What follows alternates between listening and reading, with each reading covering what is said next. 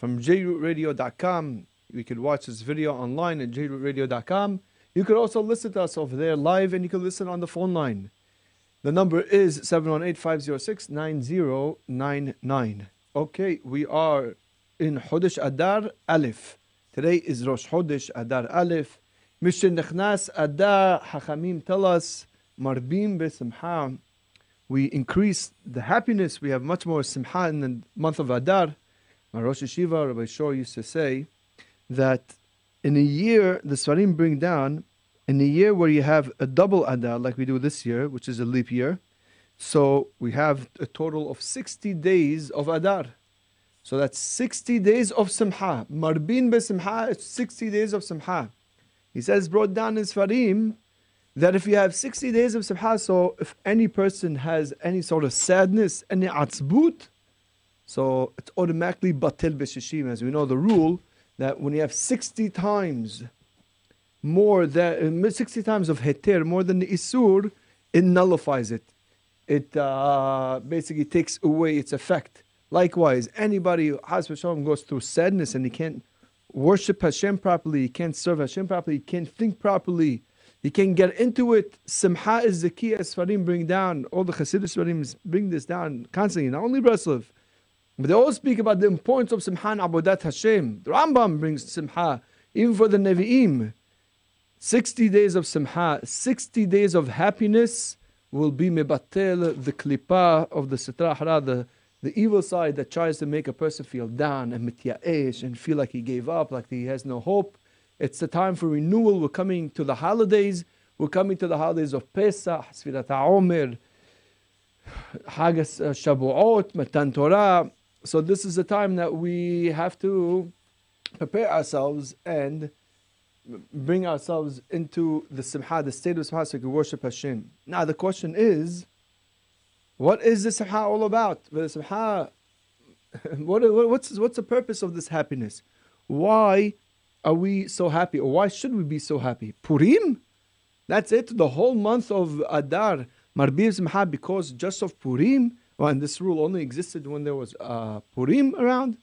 So the Or Gedaliyahu has a very, very nice explanation. He says, if you look in the Gemara Masechet Ta'anit, you'll find that the Gemara over this brings this line, Adar Marbim But right before that Gemara, the Gemara says, on Mishnah says, כשם כשנכנס אב ממעטים בשמחה, כך כשנכנס אדר מרבים בשמחה.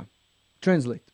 Just like when the month of Av comes in, we start cutting down, we start lowering our simha, we start minimizing our simha, so too, when the month of Adar comes in, we start to increase our simha.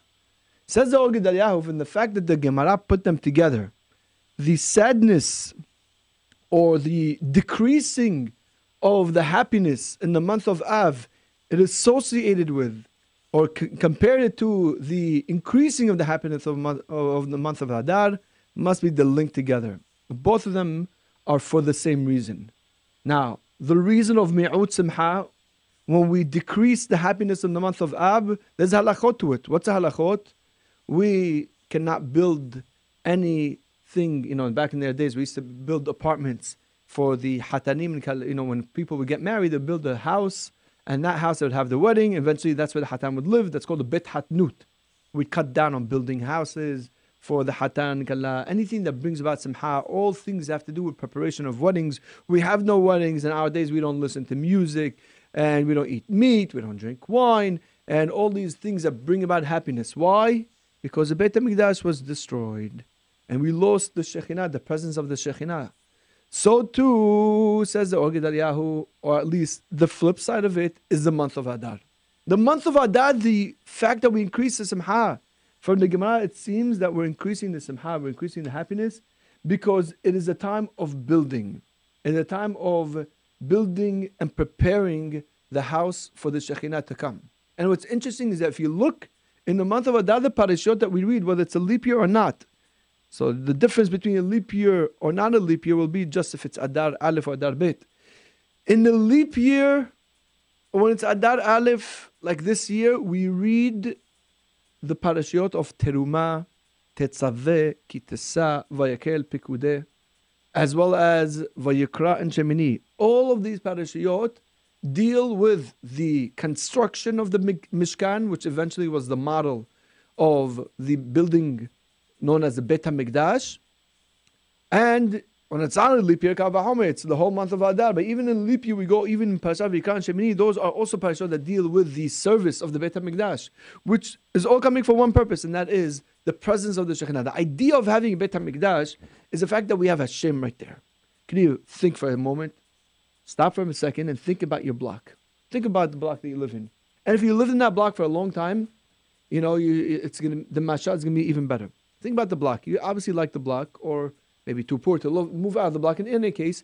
But by time you should get used to it. The Gemara says, "Hen makom al yoshbav." There's a certain uh, liking that person develops when he lives in a certain neighborhood. So now you live in a certain neighborhood and you're, you're happy. You're happy on the block. You have your neighbor down the block. You have your neighbor next door. Maybe some people you don't get along with, but, but there's obviously some things that you love on the block. Think of the thing that you love the most on the block. It could be a relative on the block. It could be another person on the block. It could be the fact that it's such a close location, but there's something. It could be that you're next to a shul. Now, what would you say, Has Shalom, if that thing that you love on the block all of a sudden goes away? That family that was down the block where your kids used to play with them all the time, it's such a good family, Ada family, family they could count on, they moved out of the block. Then it moved down to another block. Then it moved down to another neighborhood. They moved to a different state. They made aliyah to Eretz Israel. So good for them, but ah, we are left, you're left without them. It feels a little bit lonely. We all know the feeling when the summer months come, and if you're a Brooklyner and you don't get out of Brooklyn, you feel very lonely. Yes, it's true, there's parking, but you know what? Yeah, you miss a little bit of the noise and all the kids running around. So we all know what it feels like to have somebody in the neighborhood that we like very much, especially somebody that we could count on and rely on. That's my understanding and my mashal on a very, very, of course, a very small level of what it means to have a Shekhinah living with us.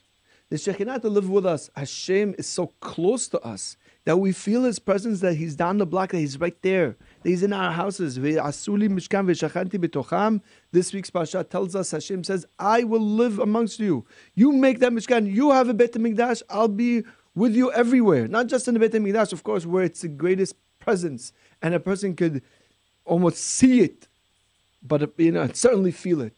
But even your own homes, we feel such a closeness to Hakadosh Baruch Hu. That's the idea of Veshachanti B'tocham. That's the idea of Hashra'at Shekhinah. That Hashem lives with us, and that's the month of Adar. That's what we are really here. We are, we're preparing.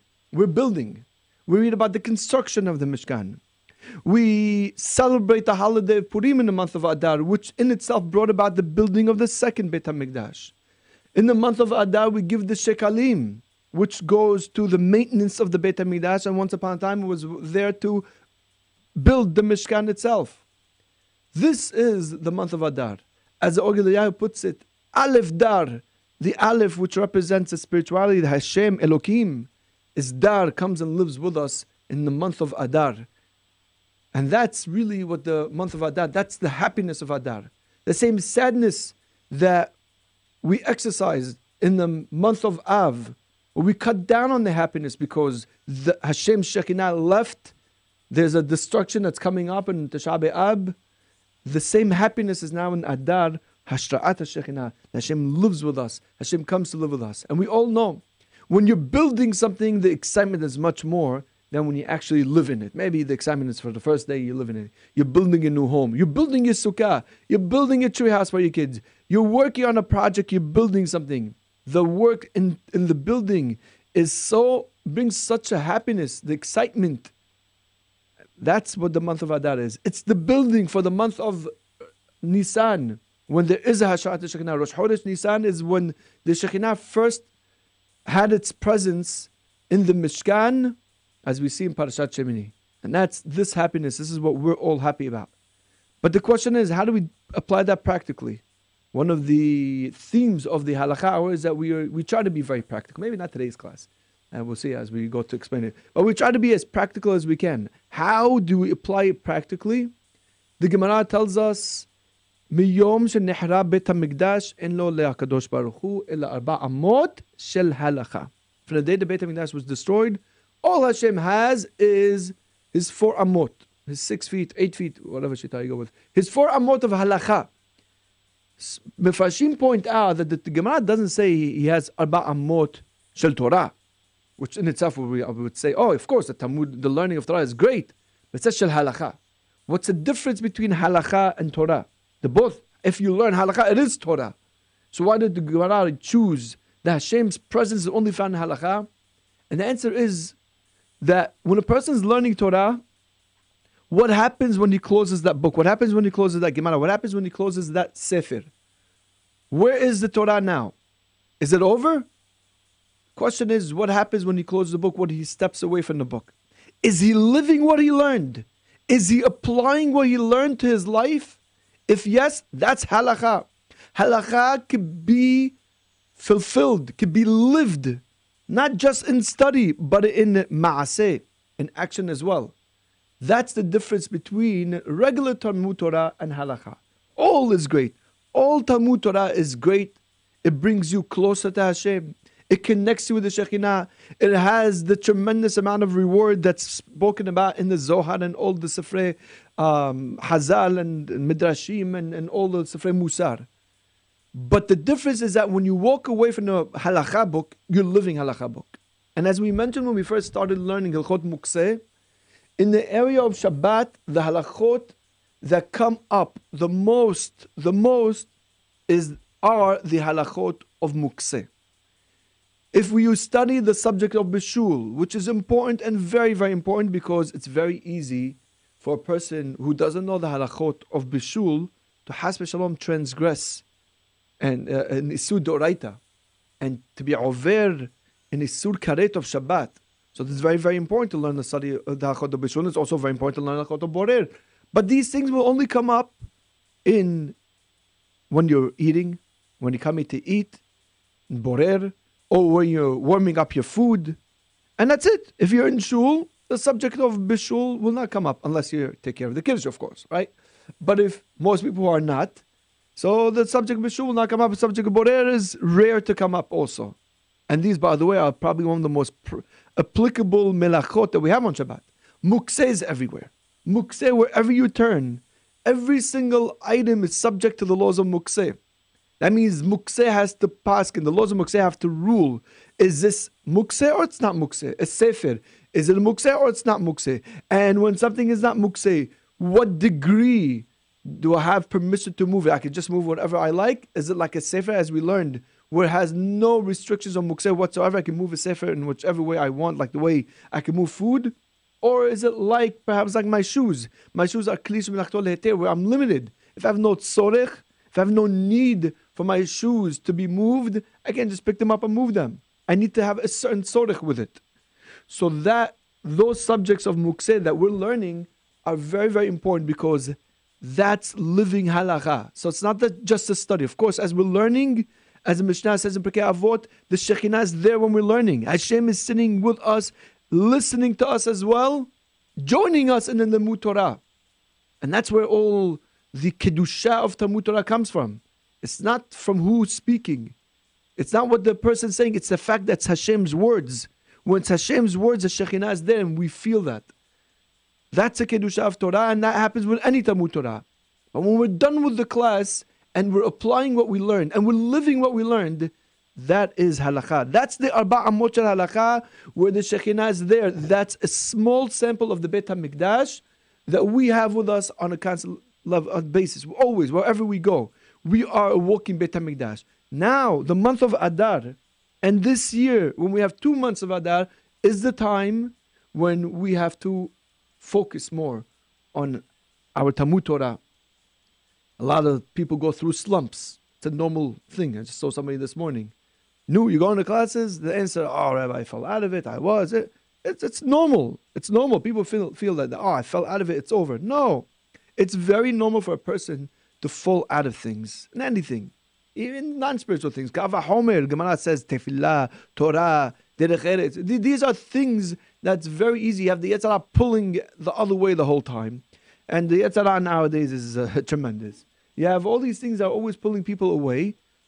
Now the time of Adar is when we have to re-inspire ourselves and we have to prepare ourselves for the month of the holidays. And therefore, here from the Halakha Hour, we, Be'ezrat Hashem, will give you the guideline exactly what we hope, what we're projecting Be'ezrat Hashem for the next coming few, uh, classes from now till about Pesach and even after Pesach. We hope that we have today's class and another one or two more classes on the subject of Mukseh. Some people point out to me, Rabbi, it's a lot of classes on Mukseh. It is. It's a big subject. Um, I don't like to, you know, learn a subject that's only halfway. If we're doing it, might as well do it all the way. If it's too many classes, okay, so it's hazara. But it's not hazara. It's always new material. It's a lot of information. And Baruch Hashem, we, we spent a lot of time on it, but we all know that the more lefum tzara agra, the more effort, the more gain. And we hope that the subject of mukse has been clarified more than we had in the past. We have a better understanding and uh, of, of not just the laws of but how to apply them. So as I said, we have this and I believe another one or two more classes on the subject of mukse. After that, we will go into the laws of Purim. As uh, by the time we finish the Halachot of Mukseh, I believe we'll be, we're going to be right around the corner of, Halachot, of, of Purim. So we're going to have to go into the Halachot of Purim. From the Halachot of Purim, of course, we have no break. We jump right into the Halachot of Pesach. That's right. Already, Pesach's in the air. You got to start cleaning up. From now, you didn't even make Mishloach Manot, but you know, you got to prepare yourself. And of course, as we usually do, we, we, we dedicate about three to four classes on Pesach. And then after Pesach, Halachot of Sfirat HaOmer. Those are regular halachot that come up every year. When we finish our break from the halachot of Shabbat, because we'll be doing the halachot of current events, which is the halachot of the holidays, Be'ezrat Hashem, we will begin already the next part of halachot Shabbat from the Ben Ish Hai, and that is the halachot of melachot the, the melachot of Shabbat, the 39 melachot of Shabbat, we'll try to give a general introduction. Hopefully by then, I'm really hoping that we, we could be working on a video, a special video, this explaining the basics of the 39 melachot of Shabbat. It's not just important for the kids to know in school what the 39 melachot are and the basic rules. It's important for everybody to have an idea of what all the melachot are, even if you don't know every single detail. If you need more details, so you call Rabbi Tahan on Friday, he'll give you more detail. But just to know at least where to ask, to know where there is a She'elah, to know where there's something coming up. Hopefully, we'll be working on that. And of course, we'll go through all the halachot that the Ben Ish Hai brings on the Chot Shabbat. And Mizat Hashem, that will be already after Pesach. Now, let's come back to our laws of Mukseh. We are in Parashat Vayigash Shana Shaniya in Ben Ish Hai.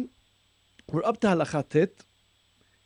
Halakha Tet is found, believe it or not, in Siman Shintet in Shulchan Aruch. It's a short halakha, an important halakha, a practical halakha.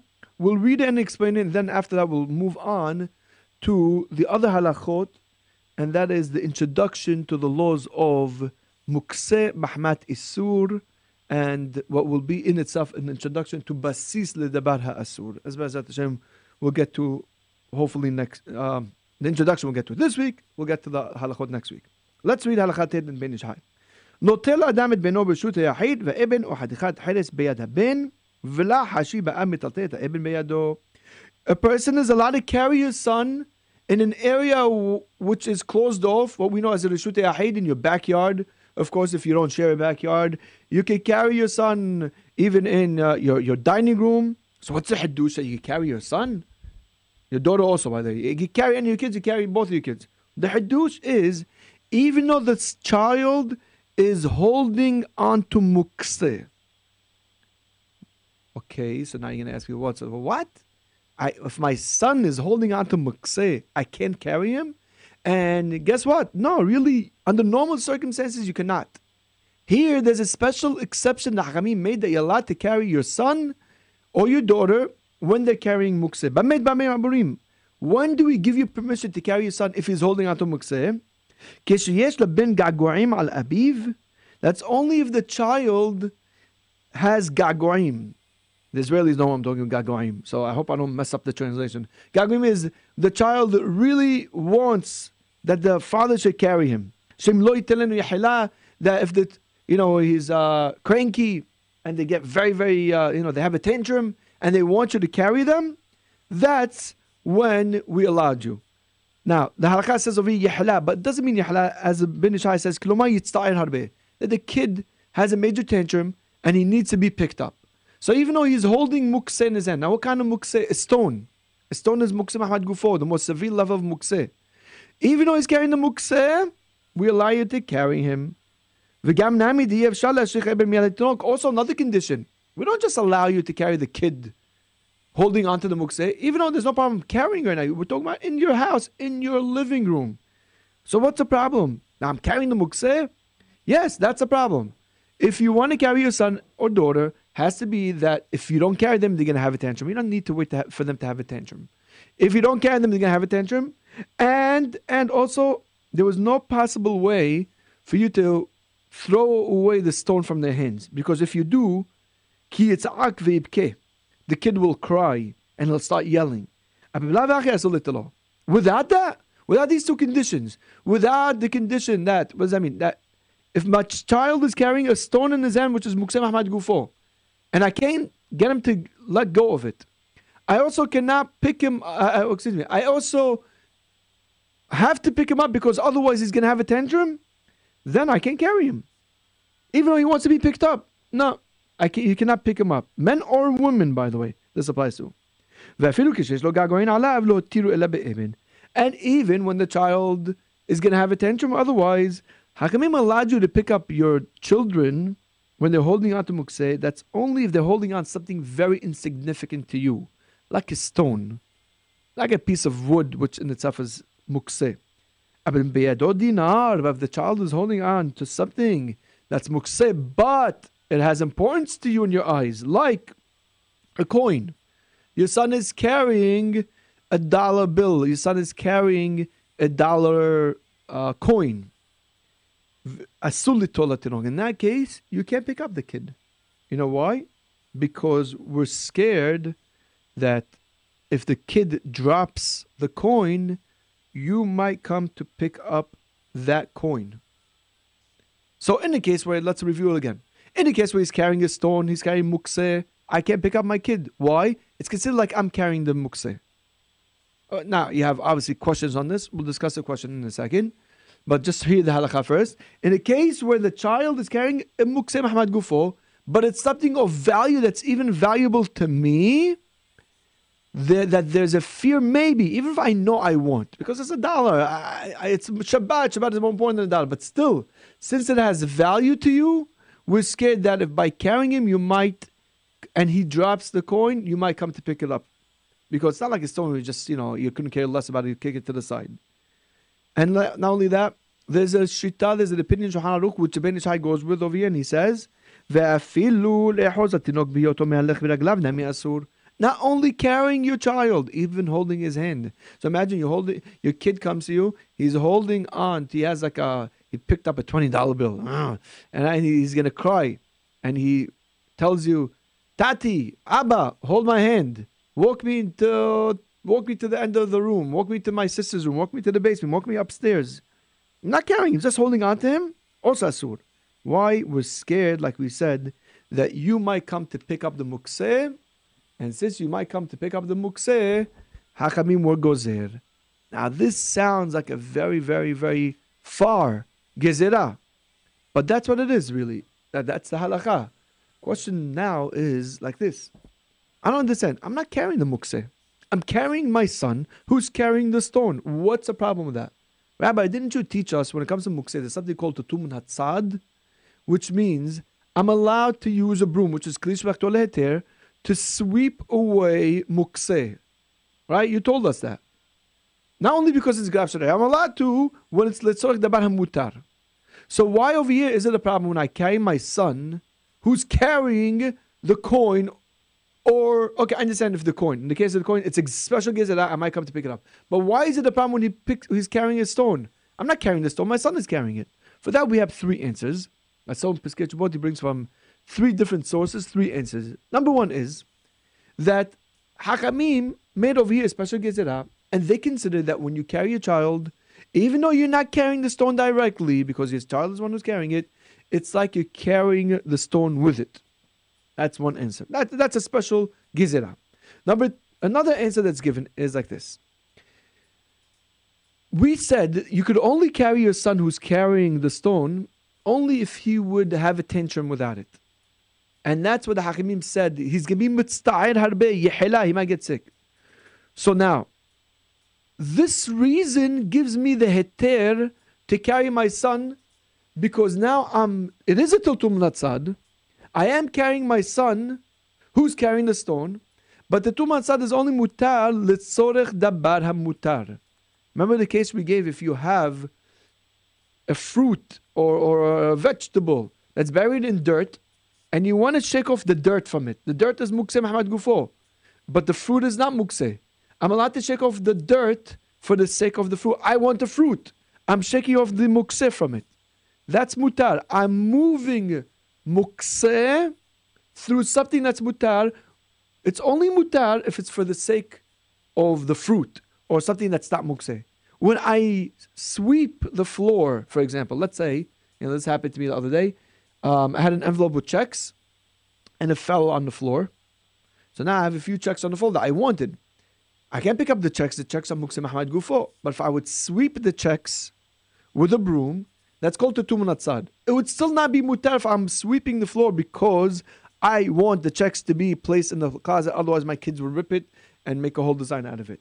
But it will be only mutar because I want the floor clean. The floor is something that's mutar. I'm allowed to walk on the floor. I don't want it to be dirty. But it's for the sake that I want the checks. That will be called tiltul min hatzad litzorech dabar asur and will be forbidden on Shabbat. If the kid is not going to cry, when I carry my child, it's like I carried the stone. It's called tutul minatzad litzorech dabar asur. But if he's going to cry otherwise, then we say it's litzorech dabar hamutar.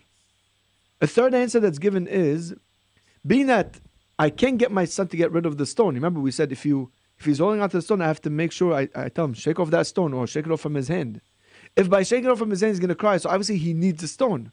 So when I'm carrying my son, I'm not only carrying my son, I'm carrying him with the stone also with him. So that's called litzorich de asur. I'm carrying him not only for him, I'm also carrying him for the stone. I want the stone to be in his hand because otherwise he's going to have a tantrum.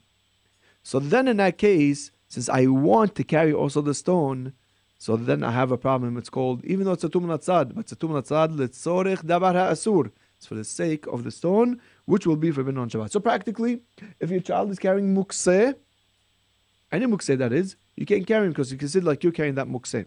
However, if the mukseh is of a category that you yourself would have permission to move it, it's like a klisu isur. Your son is carrying a hammer. Ah, well, that's dangerous, huh? okay, so let's pick something else. Your son is carrying a pen. He won't let go of the pen. And you, he needs you to carry him.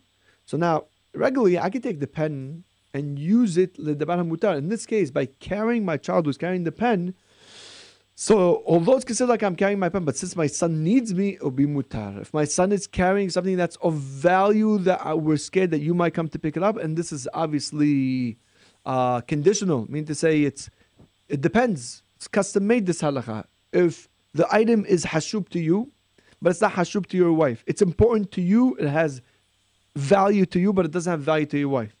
Your wife comes from a very wealthy family. For her, twenty dollars is nothing. For you, you are, you know, you work hard for your money. You didn't grow up with such wealth. So when you see the child carrying twenty dollars, right? You might actually, you know, if he drops it, you might come to pick it up. You don't want the twenty dollars to be lost.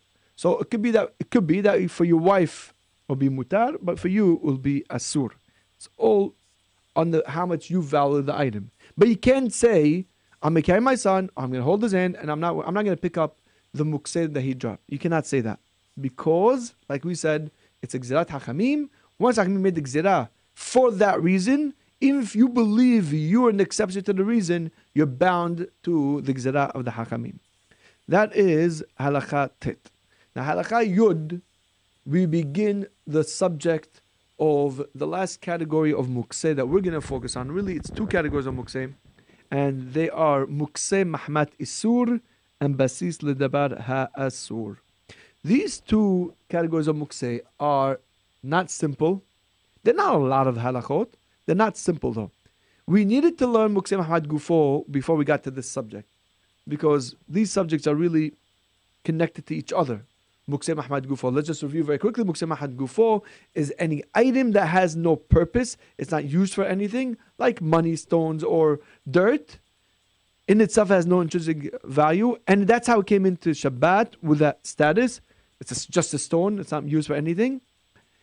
And uh, the subject of Mukseh Mahmad Isur and Basis Dabara Asur really rely on knowing this fact. Now, what we're about to tell you is something very, very important in the knowledge of the Hilchot of Shabbat in general, but they are very technical. They're very technical. Uh, I don't want to sound like, you know, Hasra Shalom, you know, but, you know, but, but this is primarily is going to be a men's thing.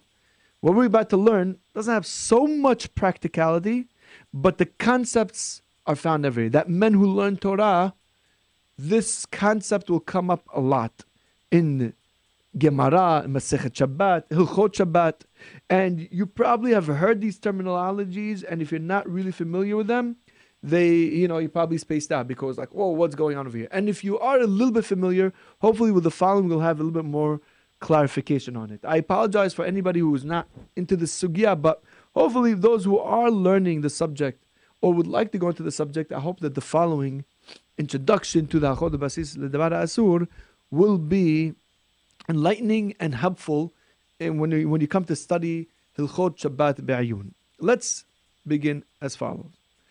There are three places or three categories in the Chot of Shabbat where we find a mahloket in the Gemara between two great Tanaim.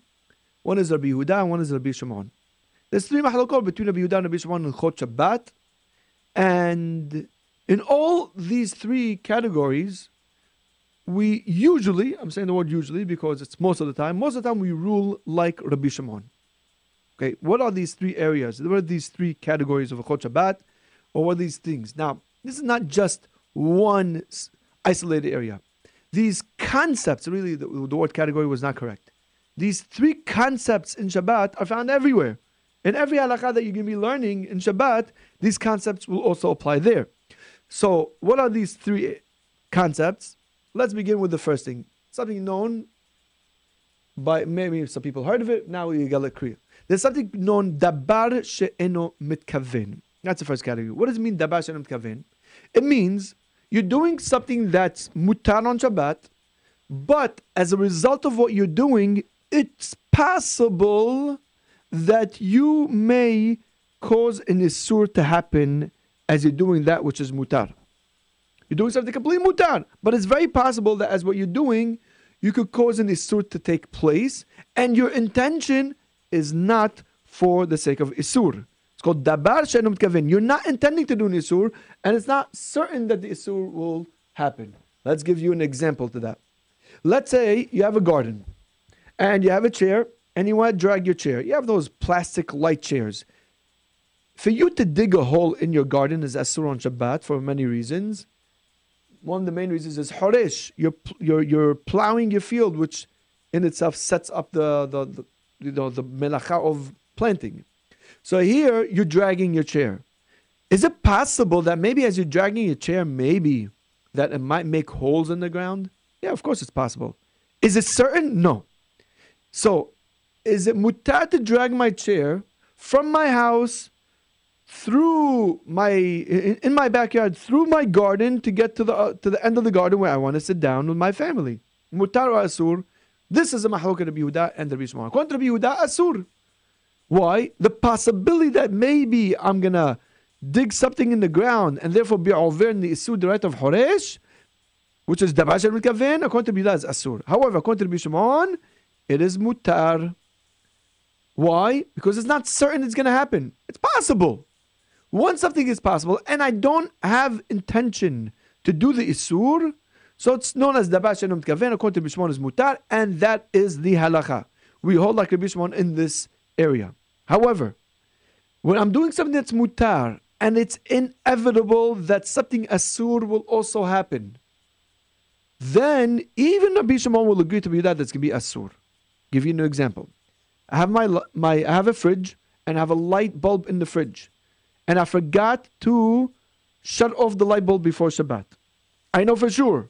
I forgot to shut off the light bulb. It's my job, and I left it on. And not only that, I saw when the kids open up the fridge on Shabbat and close it, I see the light light went on.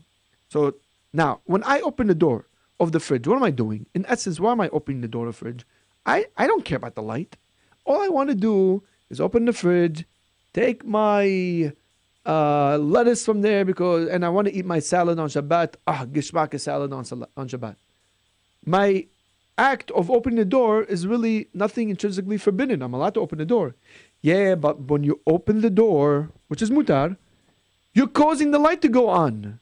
And you can't say maybe yeah, maybe not. For sure it's going to go on. That's called a psik reisha. Psikreshe, even a Shimon holds that's asur. This is Rabbi Shimon is matir only in the case where it's not certain it's going to happen or not, and that is known halakha as dabar she'eno mitkaven. So this is the first area of mahloket between Rabbi Yehuda and Rabbi Shimon, and we rule like Rabbi Shimon. Next, second area, second concept of Shabbat that we find mahloket between Rabbi Shimon and Rabbi Yehuda is something known as melacha she'ena tziricha legufa. Melacha, which is the Gemara terms it. This is the you know this is the the phrase in the Gemara. Melacha that's not needed for itself. You're not going to understand what this means if you just translate. There are four different shitot of what to explain. The more simple explanation, will right now use the explanation of the Tosafot. In order for a person to be hayab, mid on a melacha, on Shabbat, it has to be done with the same purpose that was done when the Mishkan was up. We all know that the 39 melachot that are forbidden on Shabbat are derived from the 39 melachot that have been used, have been done to build the Mishkan. One of the melachot, let's give something that's very, very, uh, uh, what's it called, practical. One of the melachot that they had to do is they had to color the Kohen's garments in techelet. And that color of techelet comes from a certain fish in the water known as the hilazon. So they had to trap the fish. So trapping the fish on Shabbat is forbidden. Why? Because that's what they did in the Mishkan. They had to trap the fish. It's not only fish, it's all animals. Any animal. If I'm trapping the animal on Shabbat, that's also forbidden. It's known as melacha of tzad. I don't have to kill it. Killing is another isur. But just trapping it alone is asur midoraita. Okay? But in the Mishkan, why did they trap the fish? Because they wanted to use the fish for its blood. They wanted the fish. How so therefore, on Shabbat, if a person traps an animal, not because he wants to use the animal, but he wants to get rid of it. Give me a mashal. Let's say you have a cockroach. And the cockroach, you know, not the friendliest and cutest uh, presence in the house, you know, not not so many people, you know, say, "Oh, cute! Look at that! There's a cockroach. Could I pet you?" Right? Usually, people try to get rid of a cockroach. Gives you this creepy feeling, right? If not, again, okay, Hashem Yahim. So in any case, now I want to trap the cockroach. Why? Not because I want to capture it and I want to use it as a pet, put a leash around it and walk it every day. No! I want to trap the cockroach because I want to get rid of it. I want to throw it out of my house. So in that case, I'm performing a melacha of tzad, but not for the same reason that they did it in the Mishkan. In the Mishkan, they trapped the fish because they wanted it. Here, I'm trapping the cockroach because I want to get rid of it. I want to throw it out of my house. Here is another area of mahloket between Rabbi Yehuda and the Rabbi Shimon. According to Rabbi Yehuda, mahmir, asur. That's asur midoraita. Even though it's melachat gufa, even though you're not doing it for the same reason of why the Jews did it in the times when they were building the Mishkan, according to Yehuda, who cares? Nonetheless, it's still, you're performing a melachah, you're trapping the animal at the end of the day. And you're hayam. However, Rabbi Shimon says, no. It's not mutar, it's not mutar, but it's not asur midoraita. It's only asur midirbanan.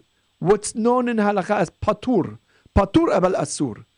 That means if a person traps a cockroach to throw it out of his house, it's asur dirabanan but not middeoraita according to Rabbi Shimon. And here, the majority of Rishonim rule like Rabbi Shimon again.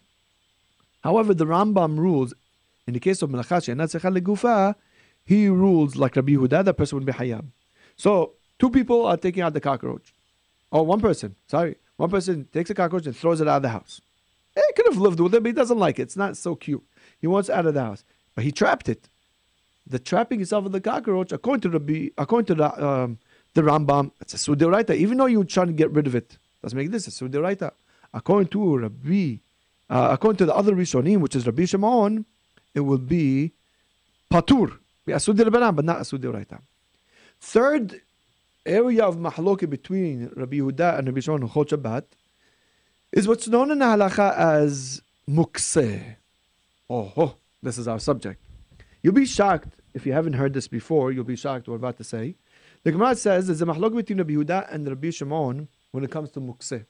According to Rabbi Yehuda, there is mukseh on Shabbat. The laws of mukseh are in effect on Shabbat. The, the concept of mukseh exists on Shabbat. There's an isur of mukseh on Shabbat.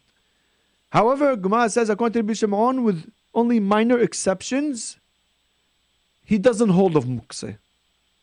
And guess what? The halakha is like Rabbi Shimon that besides a few cases, there is no mukseh. What? There's no mukseh? We spend maybe 20 hours learning the halachot of mukseh, and now you tell me there's no mukseh, so what did I learn all this for? Well, before, hold on. Before you throw your tomatoes at your radio station, at your internet, just listen very well. What does it mean that Rabbi Shimon doesn't hold the mukseh? So here we have the Tur and the Bet Yosef. The Bet Yosef really more talks about it. And all Haranim explain this. When we say that according to Rabbi Shimon, that he doesn't hold the mukseh, it's only talking about in specific area. There's only sp- two specific areas where where they uh, they had a mahloket on. Not two, I wouldn't even say two. But in the few specific areas is where they had a mahloket on. Number one, is like this. In areas where Rabbi Shimon and Rabbi Yehuda disagree, will be like an area like Mukse Mahmat Mi'us. We haven't learned the subject because we don't rule the halacha like Rabbi Yehuda in the subject. Mukse Mahmat Mi'us means something that is disgusting. It has a function, but right now in its present state, it's disgusting and According to Rabbi the fact that it's disgusting makes it mukse. Okay? Not to be uh, mixed up with graf shel re'i. Graf shel re'i is the opposite. Graf shel re'i allows me to move it even though it's mukse. Here, it's the opposite. It's a kli. Under normal circumstances, I should be able to move it. But because it became disgusting, so I can't move it. It's called mukse mahmat mi'us. I'll give you an example. Practical example. You have a bowl and you put cat food in it. And then afterwards you come and you see it now the bowl in itself should be klish heter. It's it's a bowl. It's made to hold food. But now the cats ate from it. Ugh, it's all leftovers. Not the leftovers, but you see the the, the, the grease still on it, and you know that animals ate from it, and who knows what they did to it. So it's disgusting to you. So according to Rabbi Yehuda, that bowl now becomes mukseh. You cannot move that bowl. That's known as mukseh Mahmad Mi'us. Rabbi Yishmael says, no. It's a bowl. It's ra'u. It can be used. Who cares if it's disgusting? Mukseh Mahmad Mi'us does not apply on Shabbat. That's where Rabbi Shimon argues on Rabbi Yehuda Mukseh. However, all other areas of Mukseh, or the majority of other areas of Mukseh that we discussed, even Rabbi Shimon will agree that they are Mukseh. For example, mukse Mukseh Mahmad Hisaron Kis. Rabbi Shimon, the Gemara says, agrees that it's going to be Mukseh. Mukseh Mahmad Gufo, stones and things. Rabbi Shimon will agree that's Mukseh. Also, Klish Melachto Le'isur that you're limited to moving it only lesor gufo mekomo, but mehamal letzel zasur. Also, Rabbi Shimon will agree that's mukse. So when we said that Rabbi Shimon disagrees with Rabbi Yehuda mukse, it's only in specific areas. We listed before one of them, mukse mahmat mi'us. In that case, we rule like Rabbi Shimon. However, there are cases where Rabbi Yehuda and Rabbi Shimon disagree in mukse, and we still don't rule like Rabbi Shimon. Even though Rabbi Shimon says what he says, he's mekel, he's more lenient, we are stringent. What's that case? Case of Mukse de bin Hashmashot. And this, Rabbi listen, very, very important. What's the case of Mukse de bin Hashmashot? It's something basically that entered Shabbat, or, you know, Shabbat begins is from Sheki'ah, sunset, until Seta Kochabim, that's known as Ben Hashmashot. We've discussed this in the past. That's the basically the bridge to from weekday to Shabbat. In that bridge of time, if something came into Shabbat as mukseh, it remains mukseh throughout the whole duration of Shabbat, even though the reason of the mukseh might have been removed on Shabbat. Give you an example. We can learn in the laws of Basis Dabar Asur is that when something is forbidden, is placed on top of something that's mutar, even the bana, even the item that's holding the forbidden piece also becomes mukseh. Give you a very, very simple example. You have money. Money is mukseh Mahmad Gufo. You place money in a bowl. Okay? So long as the money is in the bowl, the bowl also beca- has the same status as the money. Also, the bowl is mukseh Mahmad Gufo. Now, here's the mahalok Rabbi Yehuda and Rabbi Shimon. According to Rabbi Yehuda, if the money somehow was moved, was taken, it was removed on Shabbat from the bowl, the bowl remains mukseh because it came into Shabbat with the money on it and it was placed there intentionally, therefore it remains mukseh. However, according to Rabbi Shimon, he'll, he'll say like this. I understand that when the money is in the bowl, it's mukseh. The bowl is mukseh, even though it should always be it's a klish heter. But as long as the money is on it, Rabbi Shimon will agree that's mukseh. But once the money came off, so why are you making the bowl mukseh that said the mukseh is gone? Use the money. Use the bowl, excuse me. What's the problem? This is known as mukseh ben hashmashot. We in this area rule we, I mean all of Klal Yisrael, by the way. It's not Ashkenazi, it's Faradi. Everybody, Shulchan Aruch, Gemara. We rule in this area like Rabbi Yehuda, not like Rabbi Shimon. Why? The Bahag Baal Halachot one of the earlier Rishonim explains because in the Gemara we find that Rabbi Meir also rules like Rabbi Yehuda. So it comes out Rabbi Meir and Rabbi Yehuda hold. In such cases, it's mukseh. The ball remains mukseh even though the coins were removed from it on Shabbat since they came into Ben Hashmashot as Mukseh, and the one who's Matir is Yahid, Yahid versus Rabim, the rules like the Rabim. Good? So let's give you another mashal. You have a, a bowl that has oil in it, and you put a wick inside of it. And now it's lighting. You know that the, the, the, the oil will finish three hours into Shabbat. Or candlesticks. You know that the oil is going to shut off after three hours. According to the Bishimon, as long as the flame is on, you can't use your candlesticks. You can't use that bowl.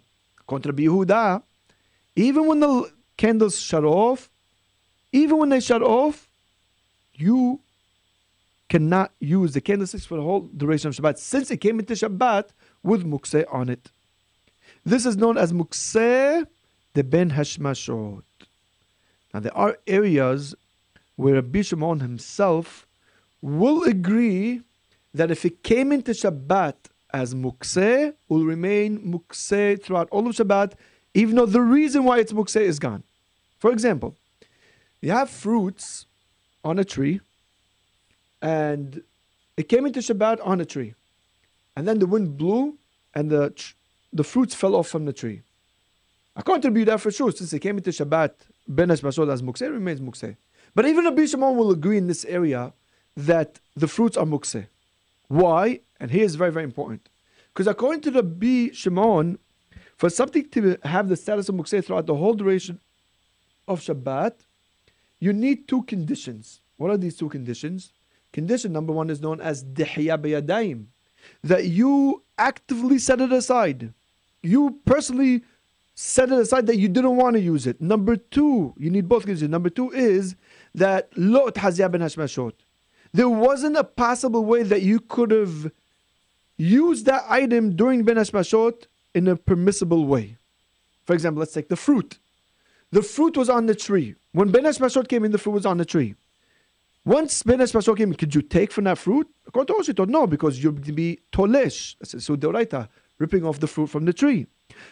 Not only that, the fact that you didn't pick the fruits on the tree from before Shabbat, it shows that you don't want them. That's like pushing them aside. So according to Rabbi Shimon, even though a storm came and it was windy and the fruits fell on Shabbat, since you were dohebayim, you didn't pick them, and also you couldn't have used the fruit during Ben Hashmashot, then it remains mukseh throughout the whole duration of Shabbat. This is a short introduction to mukseh Mahmat Isur, and the cases of Mahalok between Rabbi and Rabbi Shimon.